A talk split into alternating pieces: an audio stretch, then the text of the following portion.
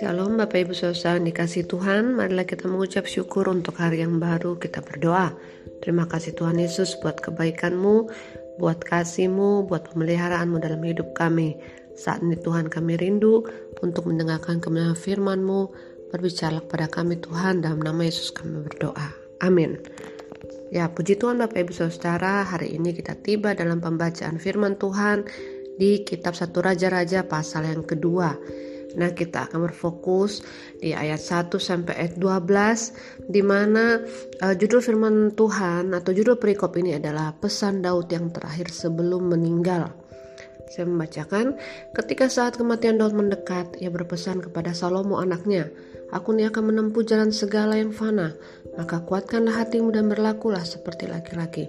Lakukanlah kewajibanmu dengan setia terhadap Tuhan Allahmu dengan hidup menurut jalan yang ditunjukkannya dan dengan tetap mengikuti segala ketetapan, perintah, peraturan dan ketentuannya seperti yang tertulis dalam hukum Musa supaya engkau beruntung dalam segala yang kau lakukan dan dalam segala yang kau tuju dan supaya Tuhan menepati janji yang diucapkannya terhadap aku yakni jika anak-anakmu laki-laki tetap hidup di hadapanku dengan setia dengan segenap hati dan dengan segenap jiwa maka keturunanmu takkan terputus dari tahta kerajaan Israel. Amin, saudara. Nah, Bapak Ibu saudara, ini sesuai dengan judul perikop yang diberikan oleh Lembaga Alkitab Indonesia. Kita melihat isi dari ayat 1 sampai 12 benar-benar uh, berisikan tentang kata-kata Daud yang terakhir kepada anaknya Salomo dan berisi tentang nasihat-nasihat. Ya, kalau kita melihat ayat 2 uh, Daud memulainya dengan perkataan seperti ini. Aku ini akan menempuh jalan segala yang fana. Maksudnya uh, aku akan mendekat kepada kematian, ya. Dalam terjemahan lain dikatakan bahwa aku ini akan uh, men, uh, akan dekat ya, sudah dekat dengan kematian Bapak Ibu Saudara. Ya, aku akan pergi ke tempat tujuan akhir dari setiap orang di dunia. Lalu kemudian apa kata Daud? maka kuatkanlah hatimu dan berlakulah seperti laki-laki. Dalam terjemahan terjemahan lain yaitu terjemahan Alkitab Firman Allah yang hidup. Ya, Bapak Ibu Saudara berkata demikian. Aku akan pergi ke tempat tujuan akhir dari setiap orang di dunia. Kuatkanlah hatimu dan jadilah perkasa. Lalu dalam terjemahan lain, bahasa Indonesia masa kini, Bunyi ayat ini adalah, Sudah saatnya aku meninggal dunia, hendaklah engkau yakin dan berani. Nah Bapak Ibu Saudara, eh, Daud tahu betul bahwa anaknya Salomo harus melanjutkan eh, pemerintahannya sebagai raja atas Israel. Dan ini bukan tugas yang mudah Bapak Ibu Saudara, ya menjadi penerus dari dari pemimpin yang besar, pemimpin yang berkarisma, ya bos besar lah seperti itu ya Bapak Ibu Saudara yang mana selama ini dicintai oleh rakyatnya, dihormati, tidak mudah untuk menjadi penerusnya atau penggantinya. Karena Daud sudah mau tutup usia Bapak Ibu Saudara, maka ia harus memberikan uh, tahta itu kepada keturunannya atau anaknya laki-laki dan ini juga sesuai dengan arahan uh, Tuhan atau sesuai dengan arahan Allah.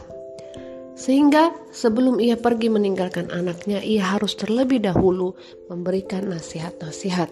Yang pertama ia katakan, kuatkanlah hatimu dan berlakulah seperti laki-laki. Dalam terjemahan terakhir atau terjemahan lain tadi mengatakan, kuatkanlah hatimu ya, jadilah berani. Amin Bapak Ibu Saudara. Hendaklah engkau yakin dan berani. Daud merasa harus memberikan dorongan kepada anaknya supaya ia menjadi orang atau laki-laki menjadi raja yang yakin dan berani Bapak Ibu Saudara. Ini bicara tentang nasihat Daud atas uh, uh, sikap ataupun karakter kepribadian Salomo sebagai raja. Harus kuat, harus yakin. Lalu yang kedua Bapak Ibu ayat 3 dan 4 menunjukkan nasihat Daud yang berkenaan dengan kerohanian uh, kerohanian Salomo. Ia berkata seperti ini, lakukanlah kewajibanmu dengan setia. terhadap Tuhan Allahmu. Kemudian, seperti apa melakukan kewajiban dengan setia terhadap Tuhan Allah? Yaitu hiduplah menurut jalan yang ditunjukkannya. Bagaimana hidup menurut jalan yang ditunjukkannya? Yaitu dengan tetap mengikuti segala ketetapan, perintah, peraturan, dan ketentuannya. Seperti yang tertulis dalam hukum Musa atau firman Tuhan yang ada pada waktu itu. Supaya apa Bapak Ibu Saudara? Ayat 3 bagian terakhir supaya engkau beruntung, ya sukses, berhasil dalam segala yang kau lakukan dan dalam segala yang kau tuju. Kemudian ayat 4 dan supaya Tuhan menepati janji yang diucapkannya tentang aku bahwa anakmu laki-laki tetap hidup jikalau mereka tetap hidup di hadapanku dengan setia segenap hati dan segenap jiwa maka keturunanmu tak akan terputus dari tata kerajaan Israel. Daud tidak hanya memberikan nasihat supaya anaknya berani, anaknya memiliki keyakinan, anaknya memiliki kepercayaan diri, tetapi Daud juga memandang bahwa Hai Salomo, walaupun engkau berani, walaupun engkau yakin, walaupun engkau berkarisma, bahkan mungkin akan dapat mengungguli aku, ayahmu, yang selama ini dicintai oleh rakyat. Tetapi yang terpenting daripada semua usahamu untuk untuk memerintah, untuk mengokohkan kerajaanmu adalah bahwa engkau setia terhadap Tuhan Allahmu. Amin. Supaya engkau beruntung, supaya engkau sukses dan supaya Tuhan mengokohkan tata Israel kepada keturunan Daud. Kemudian ayat 5 sampai 7 ya, ini adalah nasihat praktis Daud kepada uh, Salomo supaya uh, apa yang harus ia lakukan terhadap musuh-musuh uh, Daud ya.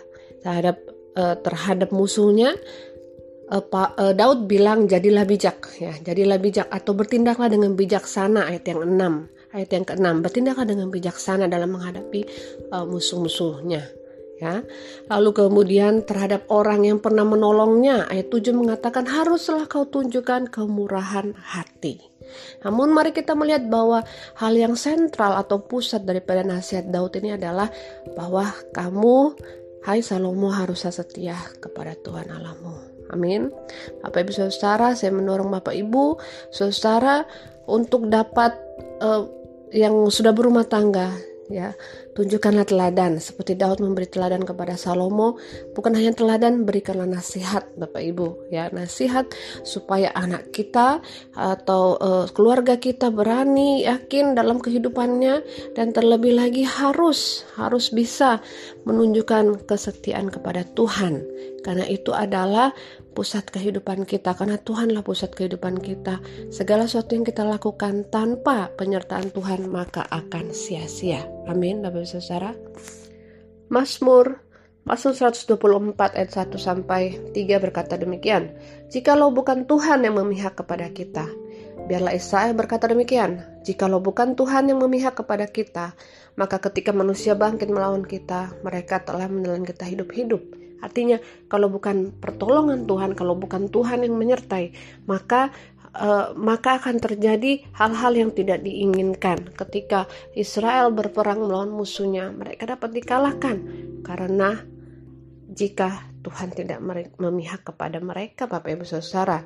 Lalu yang lain dalam uh, kitab Mazmur, Bapak Ibu Saudara ayat uh, pasal 127 ya, ayat 1 sampai 2 bicara seperti apa? Ini nyanyian ziarah Salomo artinya uh, lahir daripada uh, daripada Salomo. Ya dia mengatakan uh, apa sih yang menjadi sumber keberhasilannya? Yaitu Tuhan. Ya masuk 127 ayat 1 sampai 2 dia bilang seperti ini. Jikalau bukan Tuhan yang membangun rumah sia-sialah usaha orang yang membangunnya. Jikalau bukan Tuhan yang mengawal kota sia-sialah pengawal berjaga-jaga Sia-sialah kamu bangun pagi-pagi dan duduk sampai jauh malam, makan roti yang diperoleh dengan susah payah, sebab ia memberikannya kepada yang dicintainya pada waktu tidur. Salomo sekali lagi mengakui bahwa sumber keberhasilannya itu adalah Tuhan.